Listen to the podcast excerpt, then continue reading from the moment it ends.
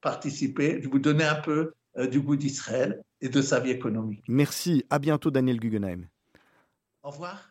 Quant à nous, il est 17h dépassé de 5 petites secondes. Tout de suite, le flash d'information présenté par Blaise van der Linden.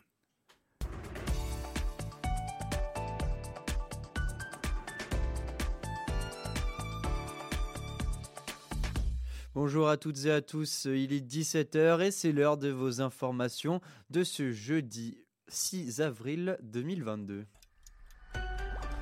3 Palestiniens ont été arrêtés en possession d'un couteau aujourd'hui à Jérusalem. Ils sont originaires de Naplouse et sont entrés sans permis en Israël. Ils sont actuellement questionnés par la police. Nous reviendrons largement dessus dans le journal de 18h. Idit Silman de Yamina, qui a décidé de quitter le gouvernement, a conclu un accord avec le parti Likoud dans lequel elle recevrait une place réservée sur la liste du parti et serait nommée ministre de la Santé dans un éventuel gouvernement.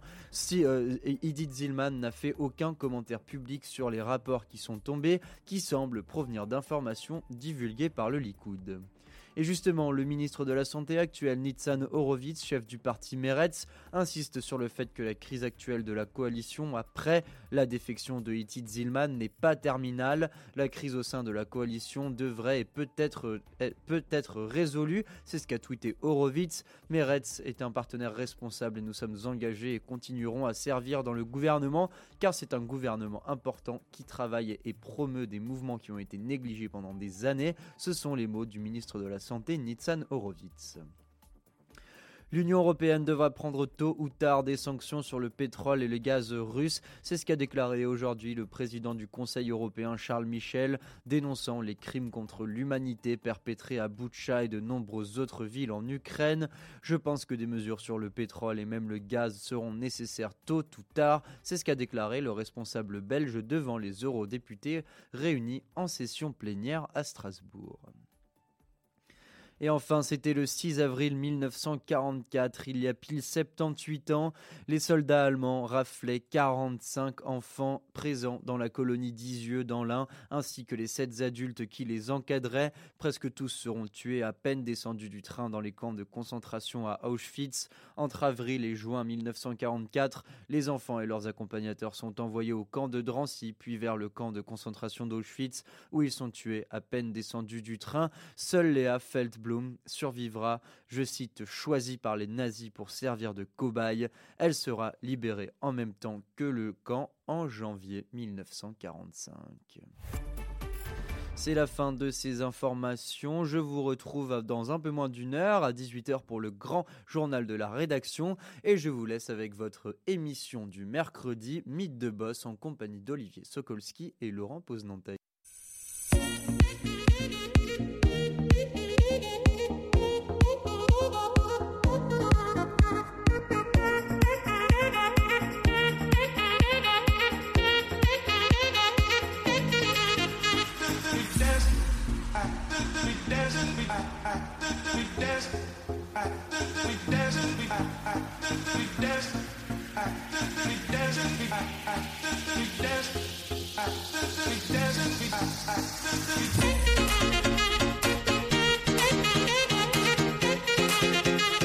Allez, chez Mythe de Boss, on est reparti pour un nouveau numéro.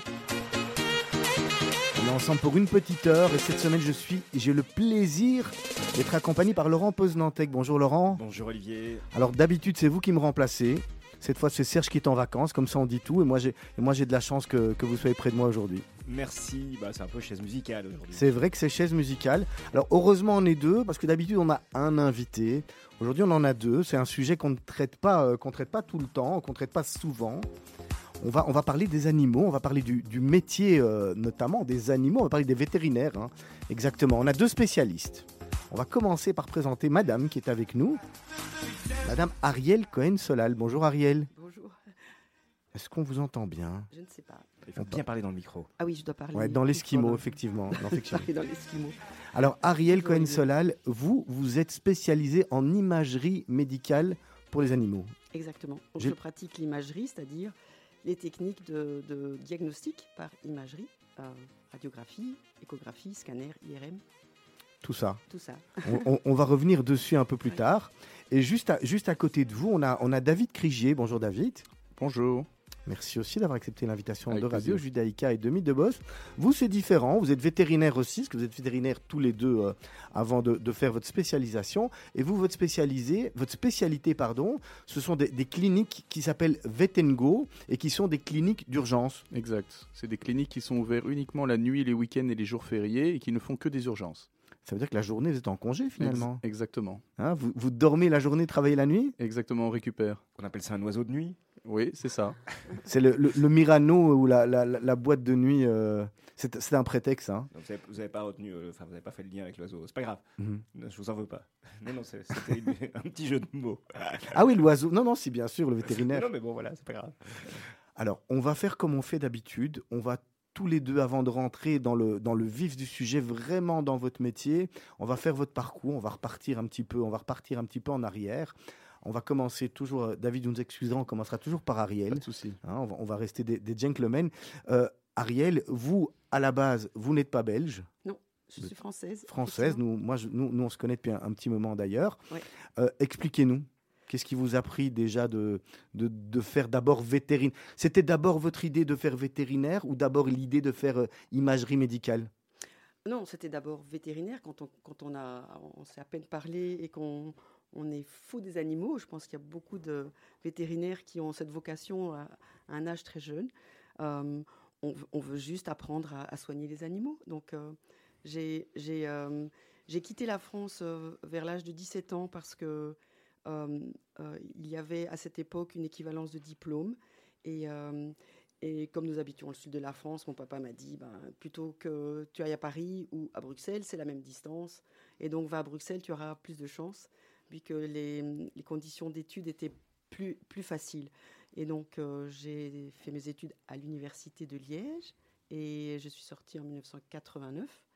Et ensuite, je voulais me spécialiser soit dans les chevaux, soit dans l'imagerie. Donc, j'ai fait des stages dans les deux branches.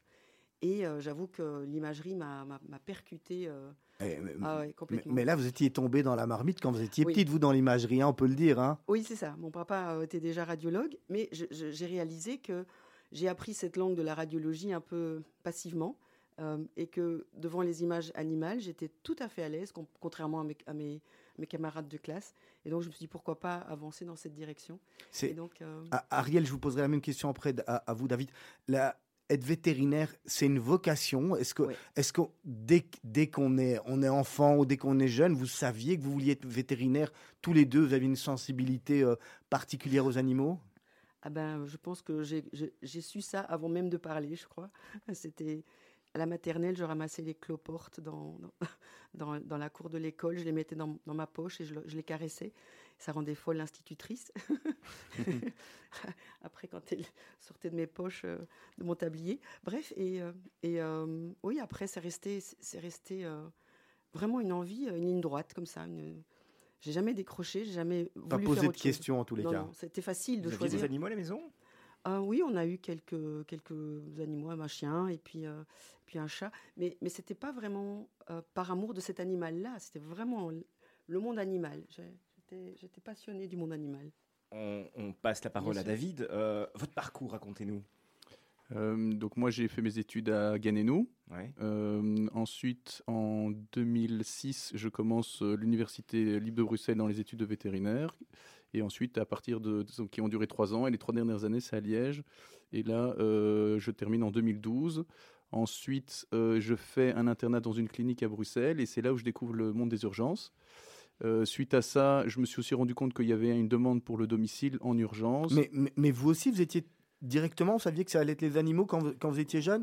Depuis que je suis tout petit, j'adore les animaux, ouais. Mais ça, c'est un prérequis, je pense. On ne peut pas faire ce métier sans aimer les animaux, parce que... Oui, mais c'est une vocation. Après, on peut aimer les animaux, et puis on peut encore vouloir faire... on peut les aimer et en avoir un à la maison. C'est pas pour ça qu'on en fait son métier. C'est juste. Oui, c'est juste, mais je pense que quand on aime vraiment bien les animaux, le premier métier auquel on pense, c'est vétérinaire. Parce que voilà, on fait plus qu'aimer les animaux, on les aide, on les sauve, on les nourrit, on les cajole, on est vraiment avec eux dans des moments où eux ont le plus besoin de nous. Donc je pense que si on aime vraiment les animaux, c'est la première chose qui vient en tête. Mais c'est vrai qu'il n'y a pas que ça comme métier dans le monde animal, mais si on a la possibilité de le faire, je pense que oui, c'est le premier domaine qu'on choisit. On va jouer au ping-pong hein, entre Arielle et vous, David, aujourd'hui. On va rentrer dans le sujet. Vous êtes radiologue, c'est bien ça ? Pourquoi ce choix ? Racontez-nous pourquoi vous êtes vraiment spécialisé dans la radiologie, dans la recherche médicale, enfin dans la recherche approfondie de la santé de l'animal. Mais en fait, j'étais passionnée par les animaux, mais je me suis rendu compte que j'avais une grande passion, c'est les machines. Ouais. Et donc, j'ai trouvé dans ce métier vraiment la combinaison de mes deux passions. C'est vrai que les machines sont arrivées plus tard et avoir la possibilité de développer le diagnostic avec l'évolution des machines et leur amélioration, leur évolution technique, ça a été vraiment une chose incroyablement à vivre. Ça a été une période pharaonique, enfin très très très agréable. Et vous continuez à suivre l'évolution technologique parce que vous êtes obligé, enfin comme vous David, vous, j'imagine vous suivez aussi les nouveaux protocoles. Vous êtes un petit peu dépendante de la recherche et de l'innovation. Exactement. Mais c'est vrai que la courbe d'évolution des machines est maintenant sur un plateau qui évolue beaucoup moins vite. Mais les 20 premières années, ça a été incroyablement... Et puis, il faut le dire, ça suit la médecine humaine, en fait. Hein. Oui. Donc, la médecine vétérinaire, en tout cas des petits animaux, ce qu'on fait ressemble de plus en plus à la médecine humaine. Et les technologies développées dans le cadre de la médecine humaine, généralement, passent juste après à la médecine vétérinaire. Et on a maintenant, Arielle... à un scanner, à un IRM, enfin en tout cas, ce qui est très peu de structures en ont, et c'est des choses qu'on retrouve dans les hôpitaux humains. Alors, j'ai une question qui est une question de base. Finalement, quand on veut devenir vétérinaire, ça dure combien de temps d'étudier ? C'est aussi long que la médecine ? Exact, exactement la même chose, c'est 6 années, donc 3 bacheliers, 3... 3 masters. 3 masters, parce que moi, de mon temps, ça s'appelait Candy et des docs. Et des docs. Voilà. Et ça dure 6 ans. Et puis, on sort de là. On est médecin vétérinaire. Et puis, si on veut se spécialiser, c'est encore 1 année d'internat, 1 année d'internat spécialisé et 3 années de résidence. Donc, c'est en moyenne 5 ans minimum pour être spécialiste.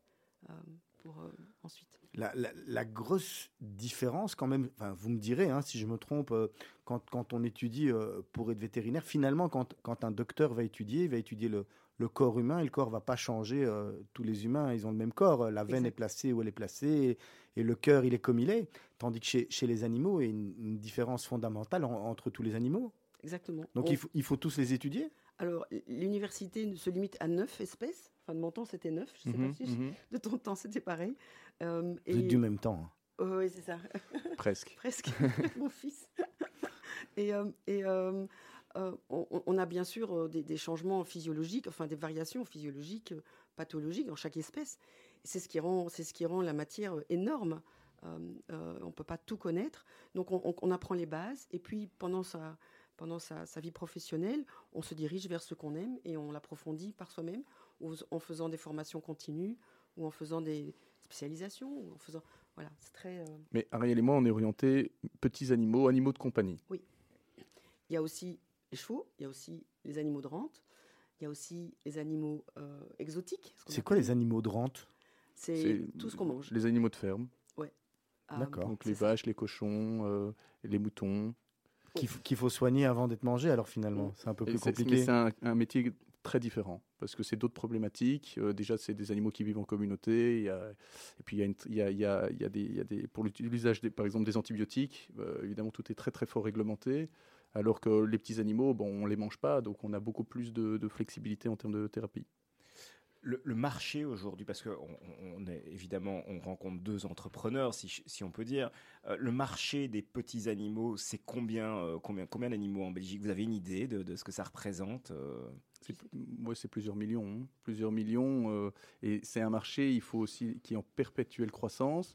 Il faut aussi rappeler que la crise du Covid a boosté encore plus le marché, du fait que les gens se sont retrouvés seuls chez eux et on avait besoin d'animaux de compagnie. Donc clairement, on a vu, on a assisté à un boom en 2 ans là, du marché, ce qui fait que tous les vétérinaires ont beaucoup de travail. Alors on va marquer une première pause musicale.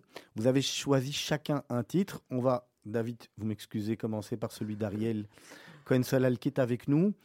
We are the champion. Oui. Allez, pour quelle raison avez-vous choisi celui-là ? Parce que j'ai une fille qui est dans l'équipe de Belgique de rugby et qui est championne d'Angleterre et qui est bientôt aussi, enfin qui est aussi dans l'équipe, on appelle le programme Big Gold, qui est un programme qui mène les sportifs de haut niveau vers les Jeux Olympiques.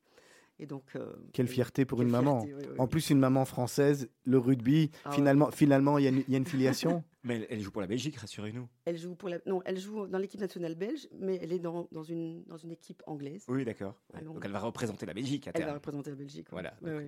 Oui, bon. Elle est belge, elle est franco-belge, mais elle joue pour la Belgique. On va se retrouver d'ici quelques instants. Pendant la pause musicale, pour les personnes qui nous suivent sur le Facebook Live, il y aura une coupure de son, simplement pour des droits musicaux, mais on est là, l'image ne disparaît pas et le son disparaît pour quelques minutes. À tout de suite. C'est incroyable.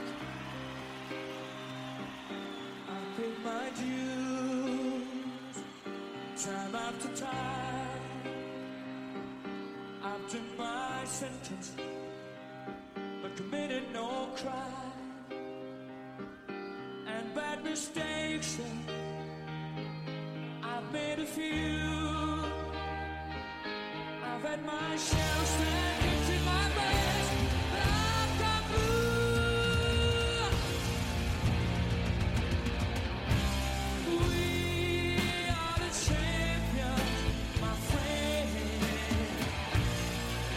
and we'll give our pride to the end.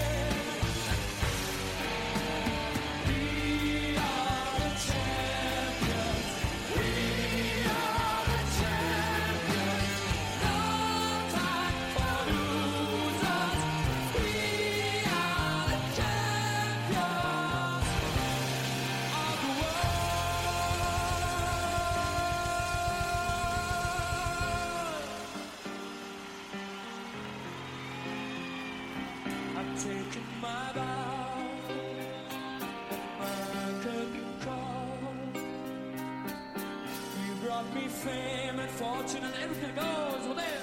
I thank you all, but it's been a bed of roses, no pleasure cruise. I consider it a church before the Hollywood race. Hallelujah. We are the champions, my friend.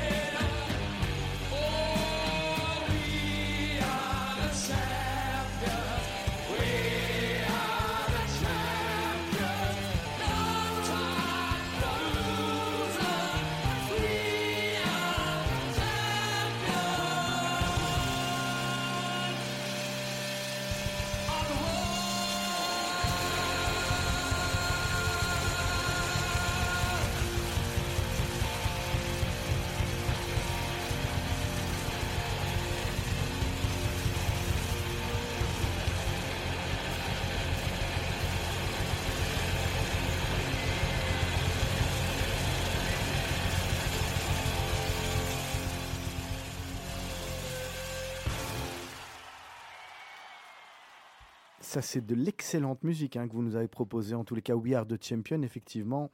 Ça fait plaisir à entendre. On va reprendre le cours de Mythe de Boss. Nous sommes en compagnie de nos invités, Arielle Cohen-Solal, vétérinaire, et David Krieger, vétérinaire également. On va revenir, on va rentrer dans le vif du sujet. Alors vous, David Krieger, c'est Vet'n'Go, vous nous l'aviez dit, c'est les urgences médicales. J'allais dire, moi, c'est le white knight des animaux. Ouais, sauf qu'il n'y a pas de Pakistanais dans les vétérinaires, mais okay. Oui, C'est l'idée, en fait, c'est qu'on est ouvert quand la plupart des vétérinaires sont fermés et on ferme quand la plupart des vétérinaires ouvrent. Et un peu comme Arielle, on a un service de référé. Donc, c'est les vétérinaires qui donnent nos coordonnées ou qui dévient leur ligne directement chez nous pour assurer leur garde. C'est quelque chose qui n'existait pas avant, c'est quelque chose que vous avez amené parce que finalement il y avait une vraie demande, un vrai besoin. Tout à fait. En fait, l'idée du concept, c'est que c'est un service totalement neutre, vu qu'on ne fait que des urgences. Eh ben, on ne capte pas la clientèle des autres vétérinaires. Et à l'issue de nos consultations, on renvoie l'animal pour le suivi chez eux avec un rapport d'intervention détaillé. Et vous avez des vraies cliniques physiques, comme vous avez des cabinets. Tout à fait, on a 2 centres d'urgence. On en a un dans le sud à Uccle, au niveau du Bourdon, à côté de la Ténégane et nous.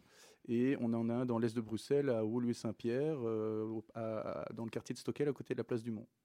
Et alors, comment ça fonctionne ? Les vétérinaires se mettent à votre disposition, viennent travailler dans vos centres de clinique ou vous avez vos propres vétérinaires ? Non, on a nos propres vétérinaires, on a notre propre staff. Ce sont des gens qui se relaient 7 jours sur 7 et qui travaillent en équipe. Et on est maintenant à peu près 22 vétérinaires opérationnels. On a 5 chirurgiens de garde et on a 3 assistants en soins vétérinaires. Ce sont l'équivalent des infirmières vétérinaires qui nous épaulent dans la gestion des cas. Alors, c'est un service exclusivement réservé aux urgences, mais peut-être qu'on peut qu'est-ce qu'une urgence médicale pour les animaux ? Mais en fait, la vraie question, c'est qu'est-ce qu'une urgence médicale pour les propriétaires ? Parce que c'est eux qui nous appellent. Vous soignez aussi les propriétaires ? On répond parfois à leurs angoisses, c'est sûr, mais c'est très difficile de décrire ce que c'est une urgence. C'est clair qu'il y a des urgences vitales, comme des animaux écrasés, des chats qui tombent par la fenêtre, des crises cardiaques, des crises convulsives, ça d'office. Mais après, on a aussi des gens qui sont juste angoissés avec leur animal parce qu'ils voient bien qu'il n'est pas bien, il n'est pas comme d'habitude, ils ne savent pas trop ce qu'il a. Les animaux, ça ressemble un peu à la pédiatrie, ce métier, hein. Les animaux ne parlent pas, donc du coup on a du mal, surtout quand on n'est pas initié, on a du mal à savoir la gravité de ce qu'a l'animal, et donc quand il est minuit et qu'il n'y a personne de fermé sauf nous, les gens appellent et viennent montrer leur animal. C'est combien d'interventions par mois, par jour ? Vous êtes occupé tout le temps ou il y a des nuits où il ne se passe rien ? Oui, voilà, en fait, il y a des nuits où il y a moins que d'autres, mais c'est un métier qui est presque saisonnier parce que c'est surtout quand il y a des périodes chaudes et quand il fait beau, donc c'est surtout l'été qu'on a beaucoup, beaucoup de travail, un peu moins en hiver, mais ça varie un peu d'un jour à l'autre, d'une semaine à l'autre, mais globalement, on a beaucoup de travail. Et est-ce que vous vous rendez aussi au domicile des gens ? Non, mais on a un service d'ambulance pour qu'on puisse aller chercher les gens dans le cas où il y a nécessité d'une intervention d'urgence. Parce que, en fait, par téléphone, on ne sait jamais vraiment dire à quel point c'est grave. Et les gens qui ne sont pas motorisés, on peut leur envoyer une ambulance. Alors, David, qui dit médecine de nuit, médecine d'urgence, est-ce que les tarifs vont avec ? Est-ce que ce sont des tarifs normaux finalement ? Est-ce que c'est un peu plus cher parce qu'on vient chez vous le soir ? Combien ça coûte si notre chien a un accident et un besoin de se faire soigner ? Donc en effet, c'est des tarifs qui sont plus élevés, étant donné qu'on est ouvert à des heures assez difficiles et contraignantes. On a des tarifs qui diffèrent en fonction de l'heure d'arrivée des gens. En journée, donc, c'est-à-dire juste les week-ends et les jours fériés, de 7h30 à 19h, on est à 65 €. Ensuite, de 19h à minuit, on est à 85 €. Et de minuit à 7h30 du matin, on est à 110 €. Donc, on a intérêt à avoir un chien pas malade entre minuit et... Moi, je recommande surtout d'avoir une assurance. Aujourd'hui, ça existe chez les animaux. On va en parler, effectivement. Donc, moi, je recommande clairement d'avoir une assurance, surtout pour les urgences, parce qu'on ne sait jamais vraiment quand ça arrive. Alors, justement, moi, c'était ma question suivante. Est-ce que les assurances... Pour les animaux, joue le rôle sans rechigner et rembourse convenablement les propriétaires. Parce qu'il y a, je crois, 2 grosses assurances qui s'appellent, une qui est de chez Corona, je pense, et l'autre qui s'appelle Santé Vet, je pense. Santé Vet, oui, ça. Mm-hmm. Elles font bien leur rôle, elles jouent bien leur rôle. J'entends de tout. Il y a certaines personnes qui se plaignent, d'autres pas. Mais de toute façon, elles jouent leur rôle. Certainement, les propriétaires sont contents de les avoir. Ouais. Mm-hmm. Qu'est-ce que tu en penses, David ? Nous, on en a de plus en plus, en tout cas. Hein, on le voit. D'ailleurs, il y a de plus en plus de pubs aussi à la télé et sur Internet, sur les assurances. Après, les détails exacts de chaque assurance, je ne les connais pas, mais elles ont chacune un peu leurs avantages et leurs inconvénients. Mais ce qui est sûr, c'est qu'il y en a d'autres qui arrivent sur le marché. Là, j'étais à un congrès vétérinaire ce week-end, à Vétérinexpo, et il y en avait plusieurs qui montaient leur stand. Donc oui, je pense que c'est un marché clairement qui va de plus en plus se développer, mais il suffit d'aller à l'étranger. Quand on voit ce qui se passe, par exemple, en France ou en Angleterre, surtout en Angleterre, la plupart des animaux sont assurés. Donc c'est un peu l'avenir. Ça veut dire que finalement, quand on a des soins de santé pour soi-même, on est remboursé parce qu'on a des mutuelles obligatoires. Finalement, on en a besoin pour les animaux. C'est pas obligatoire, mais les soins coûtent quand même. Les soins sont pas bon marché. Je ne vais pas dire ça coûte bonbon, mais ils sont pas bon marché. Donc, on a intérêt à être assuré. Ah, vous le conseillez tous les deux ? Oui. Clairement ? Oui. En tout cas, dans mon domaine, les examens coûtent cher aussi. Et il vaut mieux être assuré, c'est sûr. Alors, on parlait justement de vos consultations à vous. Alors, Arielle Cohen-Solal, je vais revenir chez vous. Oui. Vous nous avez tendu une perche. Vous avez dit, dans mon domaine, les consultations coûtent bonbon également. Ça coûte des sous en tous les cas. Expliquez-nous un petit peu les tarifs. Alors, il faut savoir que les machines coûtent très cher. Par exemple, un scanner, ça peut coûter jusque 500 000 €. Et une IRM de Auchan, ça peut coûter jusque 850, 900 000 euros. Et donc...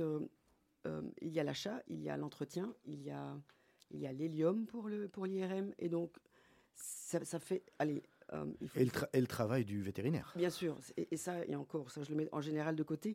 Mais faire tourner ces machines coûte de l'argent. Et donc, on essaie de rendre quand même les examens accessibles et abordables. Et donc, un examen scanner va coûter, on va dire, ça dépend du poids du chien, mais en moyenne, 390, 400 euros. Et une IRM, par contre, va coûter 750, 800 euros. Dans les deux cas, on endort les animaux. Ils doivent, comment ça se passe s'il y a un examen, un chien vient faire un examen chez vous ? Alors, le scanner, un chien, donc, un chat, pour les deux techniques, il faut que le chien soit immobilisé pour que les images soient nettes. Il ne peut pas bouger. Et il faut qu'il soit laissé tout seul dans la machine, bien sûr. Donc, en général, nous, on applique une sédation pour le scanner et pour l'IRM, une anesthésie. Parce qu'il y a du bruit et que sous sédation, le bruit est quand même trop fort. Comment vous travaillez avec les vétérinaires ? Parce que c'est finalement un travail d'équipe. Vous avez votre centre. Comment ça se passe ? Alors, mes clients sont les vétérinaires, pas les propriétaires. Donc, un peu comme un radiologue en médecine humaine, je reçois des patients. Vous êtes le Eddie Cohen, finalement, de la radiologie. C'est ça, vous avez tous les deux le même nom. C'est ça. Je reçois des demandes de mes confrères. Pour des examens particuliers ou une échographie, une radiographie, un scanner, une IRM.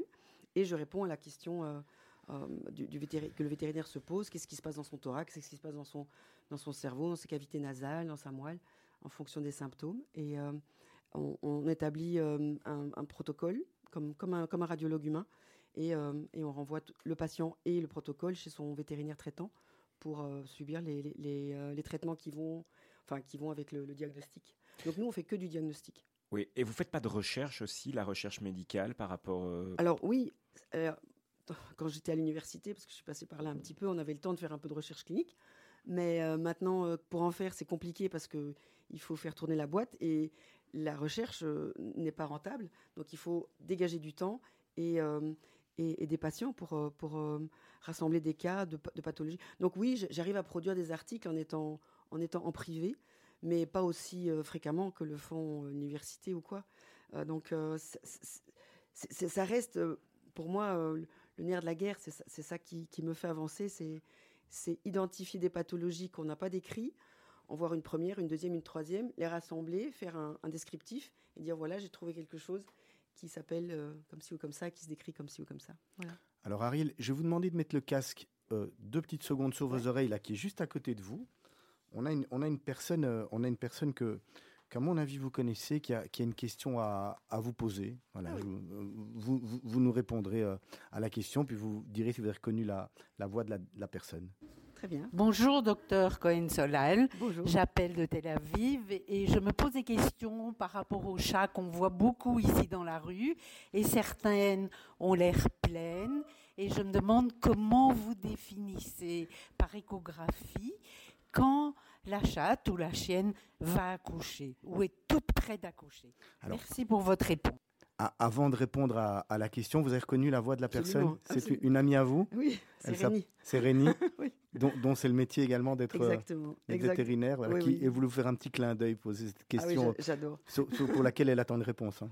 Bien sûr. Alors donc, l'échographie de gestation est un acte qu'on pratique couramment. L'échographie permet de compter les fœtus, de confirmer d'abord la gestation, de compter les fœtus et éventuellement de voir s'il y a des anomalies fétales, des anomalies de la maman qui pourraient mettre en danger l'accouchement, des choses comme ça. Et oui, ça reste un peu comme en médecine humaine, ça reste vraiment l'indication très classique de l'échographie. Oui.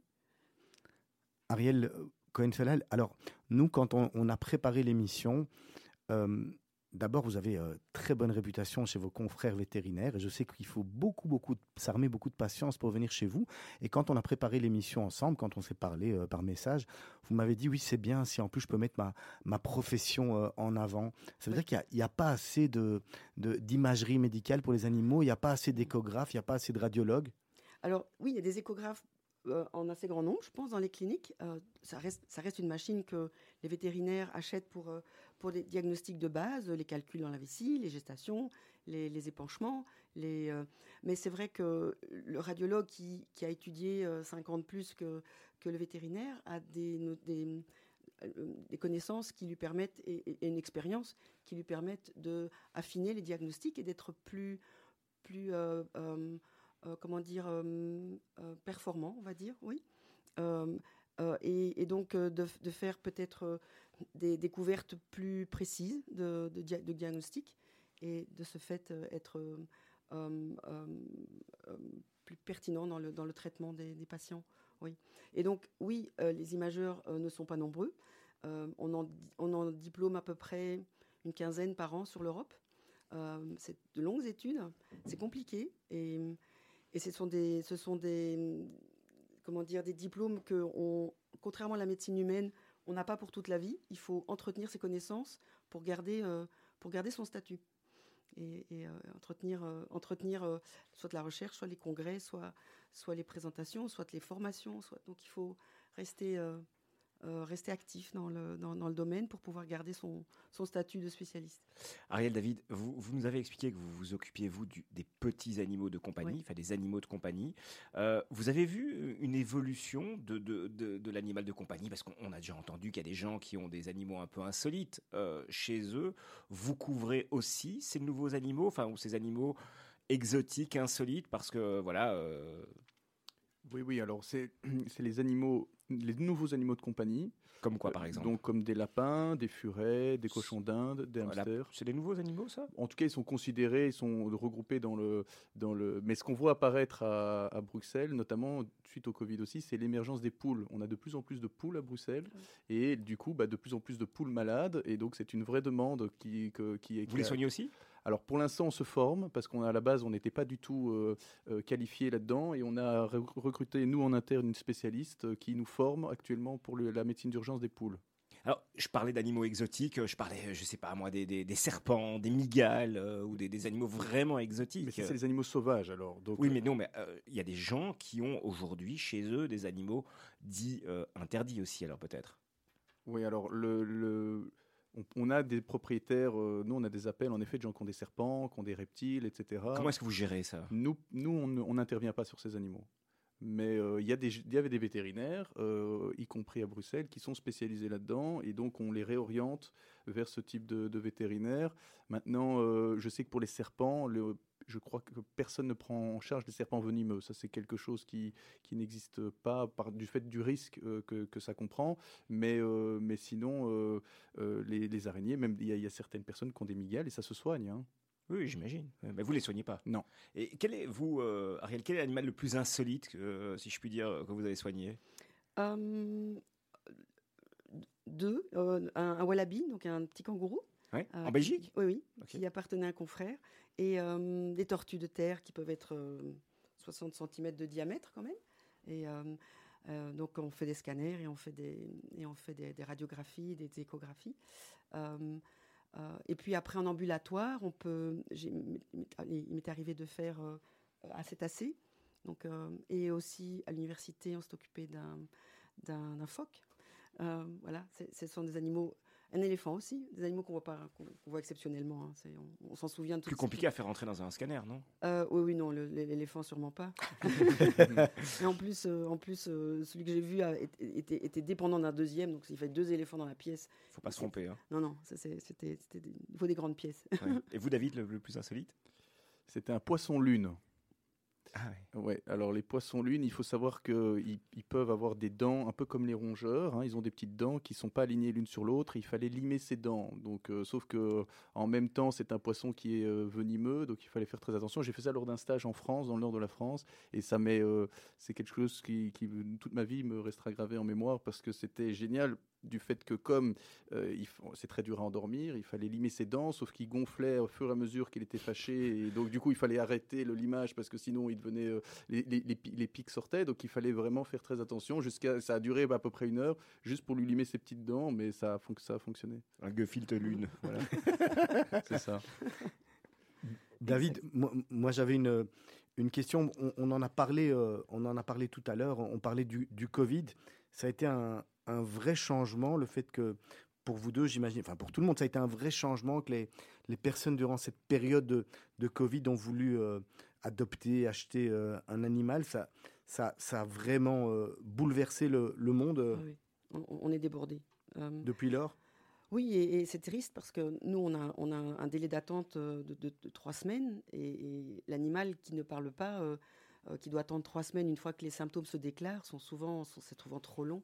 Et on a plein d'annulations durant la journée parce que soit les gens ont été ailleurs et n'ont pas pu attendre, soit l'animal est décédé parce que c'est trop grave, soit il va mieux, et tant mieux. Donc c'est un vrai problème. Finalement, on peut dire que pendant cette période Covid, avoir un animal ou adopter un animal, ça a été aussi thérapeutique. On ne se rend pas compte le bien qu'apporte l'animal à l'humain, à son maître. Mais d'où le terme animaux de compagnie. Hein. Donc les gens avaient besoin de compagnie, ils étaient seuls chez eux, et donc du coup la présence d'un animal les réconfortait.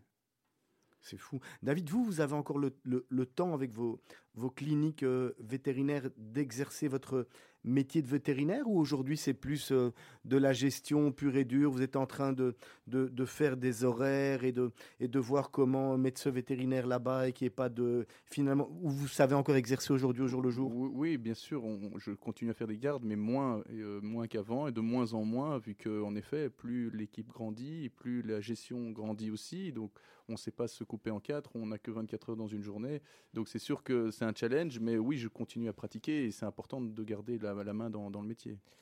Alors, on a parlé du marché aussi tout à l'heure, ce marché qui continue à croître avec l'accélération pendant le Covid.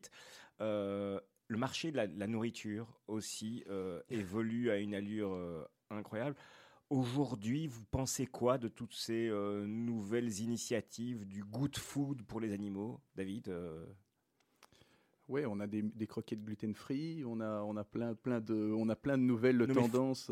Avec toute franchise, est-ce que ça suit la même évolution que pour l'homme ? Oui. Est-ce que c'est pas un marketing qui est poussé à l'extrême pour l'animal ?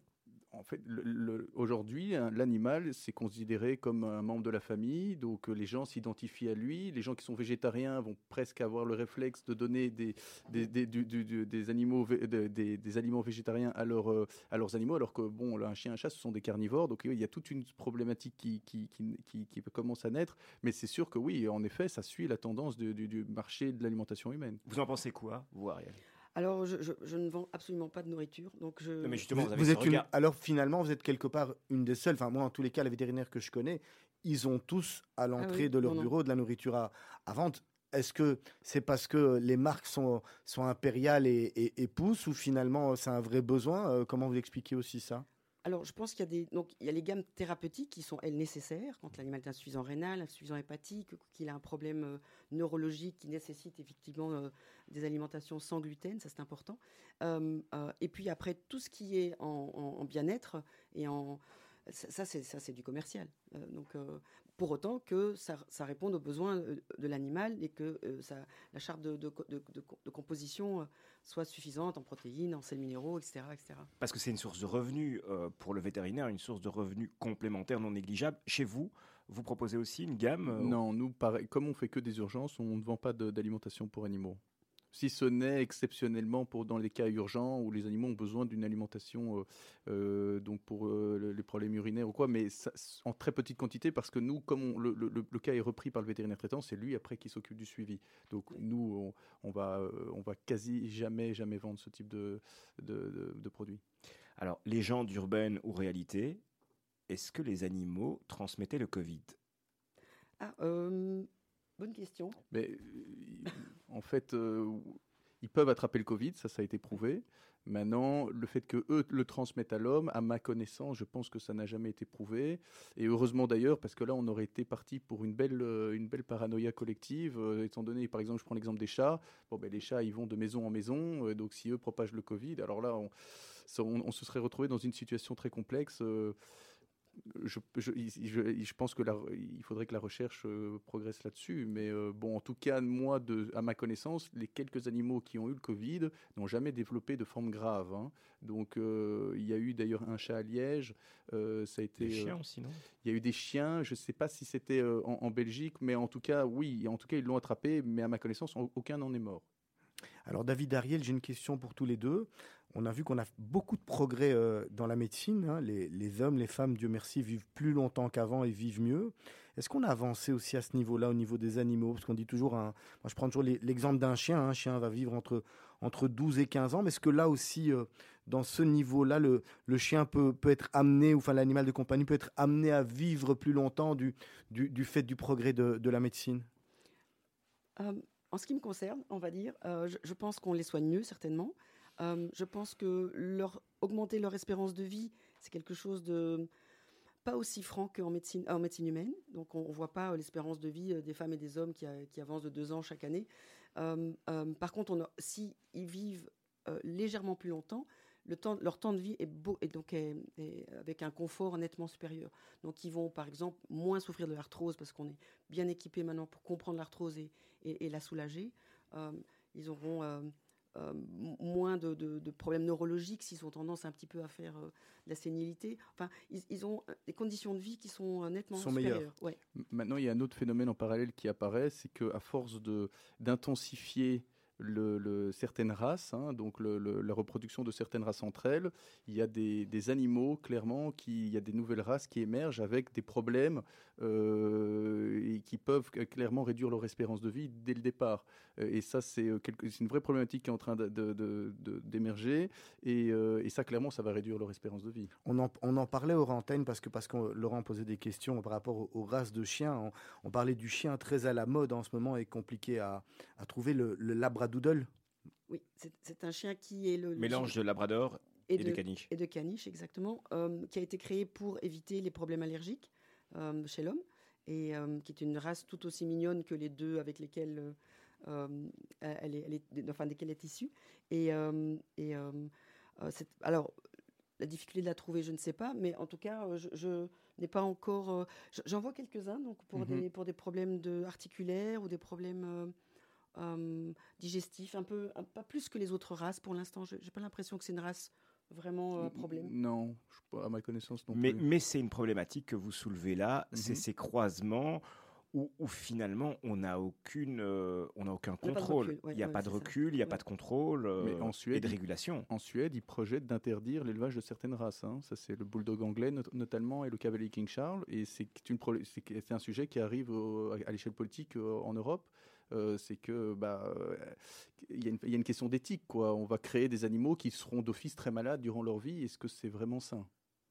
Et alors, vous parlez effectivement de la santé, mais on peut aussi mettre un volet sur la dangerosité des animaux.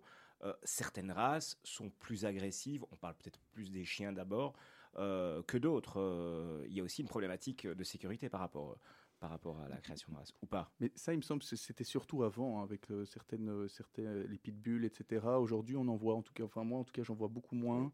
On voit beaucoup moins ce type de race. Je pense que c'est une problématique qui est partiellement résolue, en tout cas, mais c'est sûr qu'on voit encore des animaux agressifs, hein, mais il y a moins eu d'affaires, comme je pense dans les années 90, où là, clairement, il y avait des accidents graves qui sont arrivés. J'ai l'impression que ça a été plus ou moins régulé.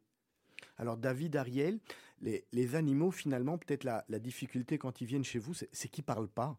Hein, c'est qu'on ne sait pas savoir ce qu'ils ont, à part les pauvres s'ils pleurent. Est-ce qu'à force du métier, mais j'imagine c'est forcément plus compliqué à découvrir leur pathologie, mais est-ce qu'à force du métier avec un examen au toucher, on arrive à finalement vite reconnaître les pathologies ? Non, ça c'est difficile. L'examen clinique, déjà avec les mains, avec le stéthoscope, apporte une certaine information. Aussi l'état général de l'animal, son état de vigilance, ça donne une certaine information. Mais souvent, il faut des examens complémentaires, une prise de sang, une échographie, pour comprendre ce qui le rend malade. Et j'avoue que l'échographie, c'est mon dada, parce que c'est un examen tellement anodin et qui permet de voir tellement de choses. Et on est même préventif, parce qu'on me demande de regarder, par exemple, une vessie, parce qu'il y a de l'hématurie, donc du sang dans les urines. Je trouve des calculs, ok, mais alors je fais tout le grand tour, contrairement à la médecine humaine. C'est ça, on est obligé de se spécialiser, là voilà. On peut y aller en total. Voilà, là on peut faire tout, et je fais tout systématiquement, c'est comme ça que le radiologue vétérinaire travaille, il fait tout l'abdomen, et on peut voir des choses qui ne sont pas encore symptomatiques, et donc commencer à prévenir le problème. Donc finalement c'est pas mal, même quand on a un animal qui va bien, de venir... quelque part chez vous en se disant bon on va faire un check-up en fait. On peut le prendre comme ça. Je dirais qu'un animal jeune c'est pas nécessaire, mais à partir d'un certain âge, ça dépend les chiens, ça dépend leur taille, mais je dirais dans le troisième tiers de leur vie, c'est bien de faire un petit check-up. C'est pas du luxe, ouais c'est ça. Au moins une fois par an. Hein. Oui. J'ai aussi une question par rapport à vous, David, sur les urgences vétérinaires. On sait que les chiens, les chats, tous les animaux, c'est les aspirateurs. Enfin, ils aiment bien manger tout et n'importe quoi. À partir de quel moment on doit vous appeler, on doit venir chez vous ? S'ils ont ingéré du poison, clairement, là, il ne faut pas attendre. Quand je dis du poison, ça peut être du chocolat, ça peut être de la morora, ça peut être des drogues. Enfin, on a tout type d'appels. Pourquoi ? Parce qu'en première intention, il faut les faire vomir avant que le produit soit assimilé par l'organisme. Et si c'est déjà assimilé et que c'est trop tard, il faut quand même venir parce qu'il faut les mettre sous perfusion et faire des examens complémentaires. Et pour ceux qui avalent, par exemple, des os, il faut faire des échographies, des radios et voir si c'est obstructif, non obstructif. Est-ce qu'il faut une chirurgie ? Il ne faut pas de chirurgie. Et souvent, on a besoin d'une imagerie en complément pour prendre la meilleure décision. Alors, quelques questions pour tous les deux avant de passer aux questions rapides. C'est vrai que le temps file. Laisse ou harnais ? J'aurais dit harnais. Harnais. Oui. Ok. Dysplasie, vous nous expliquez ce que c'est, parce qu'on entend beaucoup ce problème chez les chiens. Oui. Olivier, harnais, un harnais, le harnais comme sur un bateau, comme... Non, c'est le harnais, c'est juste que... si vous n'êtes pas encore pro, hein, Laurent. Non, c'est pour ça que je pose la question, parce que peut-être que les auditeurs... J'allais dire collier, pardon, un collier ou harnais, c'est ça que je voulais dire. Mais l'animal est attaché au niveau du dos, en fait, hein, dans le cas d'un harnais, alors qu'avec un collier, c'est au niveau du cou, et c'est pas bon pour le cou de tirer dessus, alors qu'un harnais, on c'est plus souple. On sait mieux gérer l'animal et c'est moins mauvais pour lui. Allez, dysplasie, Arielle, vous expliquez en quelques minutes. Dysplasie, ça veut dire malformation, c'est du grec. Et donc, les animaux, enfin les chiens, qui ont cette maladie, en général au niveau des hanches, est liée donc à une malformation des hanches. Et donc, une utilisation anormale de l'articulation dès le jeune âge qui mène à une arthrose précoce. Donc, la dysplasie, c'est une arthrose précoce liée à une malformation de l'articulation. Et cette malformation, elle est génétique. Elle est donc héréditaire et on peut la limiter si on est attentif au croisement des parents. Et donc, en Belgique, il y a toute une commission qui s'occupe de tester les parents avant leur production pour pouvoir assurer que les bébés seront exempts, en tout cas avec une anomalie limitée, on va dire. Alors, David, parvovirus. C'est toujours d'actualité, vous expliquez ce que c'est ? Parvovirus. Oui, c'est une maladie extrêmement contagieuse, extrêmement grave chez les animaux. Les animaux peuvent en mourir s'ils ne sont pas immédiatement pris en charge. Et ça, c'est clairement une urgence qu'on a. Et c'est tellement grave comme urgence qu'il y a un très grand pourcentage de mortalité. Mais c'est pour ça que la meilleure prévention, c'est la vaccination. Il faut absolument vacciner les animaux contre la parvovirus. Et comme tout le monde, j'imagine que les animaux, il y a un protocole de vaccin pour tous les animaux qu'il faut respecter. Est-ce que c'est régulé par la loi ? Est-ce qu'il y a aujourd'hui un carnet de santé qui doit accompagner l'animal de compagnie avec tous ces vaccins ? Alors pour la vaccination, à ma connaissance obligatoire, il n'y a que la rage, uniquement si on se déplace d'un pays à l'autre pour transiter son animal. Sinon, je ne pense pas que... Alors identifier son animal, ça c'est obligatoire. Maintenant, le faire vacciner, il me semble que non, mais c'est extrêmement conseillé. Vous avez des animaux de compagnie ? Oui. Oui. Tous les deux ? Oui, oui. J'ai un joli chien que les enfants appelaient Matza parce qu'on a été l'adopter le jour de Pessah. En Égypte ? Exactement. Et moi, j'ai une petite chatte qui s'appelle Moshi, en l'hommage à Moshe Dayan. Voilà. Quelle belle histoire. Avant de passer aux questions rapides, vous conseilleriez quoi comme chien quand, si demain, il y a un couple avec des enfants qui vient vous voir et qui vous dit « Tiens, voilà, on a des jeunes enfants, on voudrait acheter un chien. » Quel conseil vous donneriez ? C'est compliqué. Alors, il faut d'abord savoir si on veut un petit chien, un moyen chien ou un grand chien. La logistique qui va avec n'est pas la même. D'accord. Et dans les races, petites races, je dirais un bichon, qu'est-ce qui est très joli encore ? Un Jack Russell, moi j'aime bien. Ouais. Jack Russell, bon, c'est un peu speed, mais il faut bien s'en occuper. Après, ça dépend s'ils vivent dans une maison ou dans un appartement. Ça aussi, il y a toutes ces questions que vous posez. Et au niveau des chats ? Oui, les chats sont Allez, il y a des chats de race, mais il y a des chats européens. Oui, les chats européens, oui. Bah, moi, je suis plus sur la problématique d'adopt, don't shop, quoi. C'est toujours mieux d'adopter un animal et d'aller se rendre dans une SPA et de recueillir un petit malheureux. Ça, c'est toujours plus chouette.